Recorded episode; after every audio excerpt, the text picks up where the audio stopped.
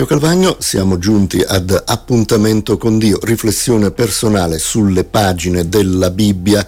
Eh, oggi il titolo che ho dato Dio è per noi.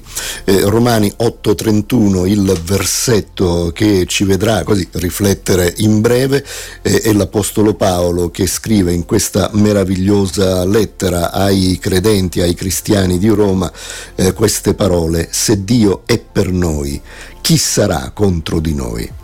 Insomma, se noi siamo sostenuti, se noi siamo guidati da Dio, mm, nessuno può farci niente, a prescindere, eh, a prescindere eh, da ogni cosa. E il capitolo 8 in maniera eh, particolare, Romani 8:31 dicevo, è il versetto, il capitolo 8 tutto intero, in maniera particolare, eh, parla come poi d'altra parte un po' tutta la lettera di salvezza per grazia e di argomenti eh, correlati. È proprio eh, nel contesto eh, immediatamente vicino al versetto che abbiamo eh, preso in esame, eh, Paolo dice, eh, ecco, parto dal versetto 33, che importanza ha, così un po' vado in parafrasi, che importanza ha se qualcuno ci vuole accusare ora che Dio eh, vi ha chiamati, è proprio Dio che ci ha reso giusti anche se noi non siamo giusti.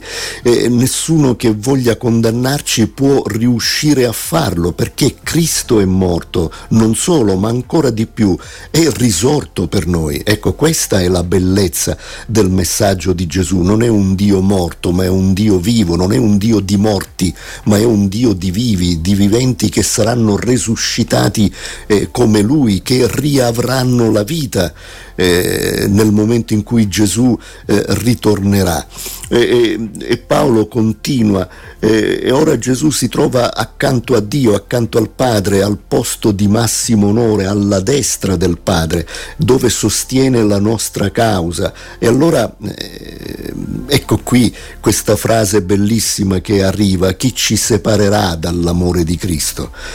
Eh, la risposta è nessuno, ma lui la dice in maniera molto bella l'Apostolo, chi ci separerà dall'amore di Cristo? Saranno forse eh, le tribolazioni, l'angoscia, le persecuzioni, la fame, la miseria, il pericolo, oppure eh, una spada puntata sul petto, potremmo dire oggi una pistola magari, no? puntata sul nostro petto. E se ci trovassimo a dover affrontare queste cose, eh, vorrebbe forse dire che Dio non ci ama più e che ci ha abbandonati. E l'Apostolo ci spiega bene e dice le scritture ci dicono che i credenti hanno tante prove da affrontare.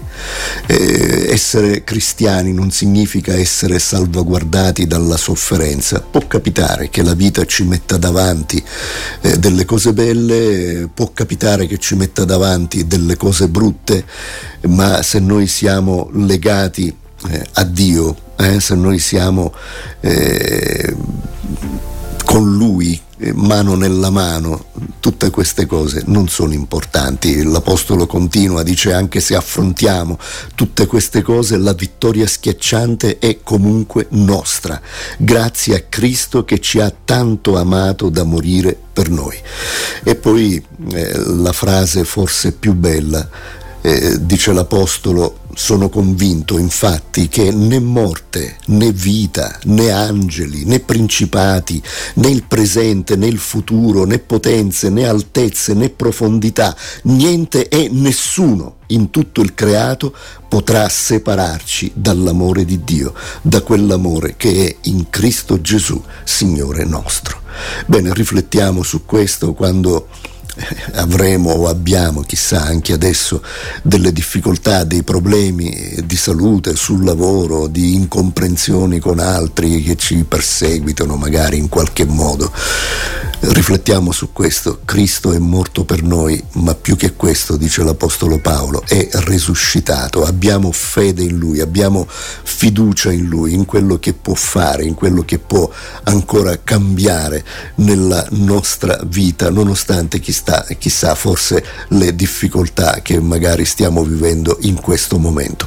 Bene, approfondiamo queste tematiche. Romani eh, capitolo 8, eh, il versetto da cui siamo partiti è il 31, ma è bello tutto il capitolo. Bene, allora arriva adesso Bungaro insieme a Fiorella Mannoia, il cielo è di tutti e possiamo prenderla come una metafora. Eh, Dio ha aperto il cielo per tutti coloro che vogliono entrarci insieme a Lui. Che il Signore ci benedica.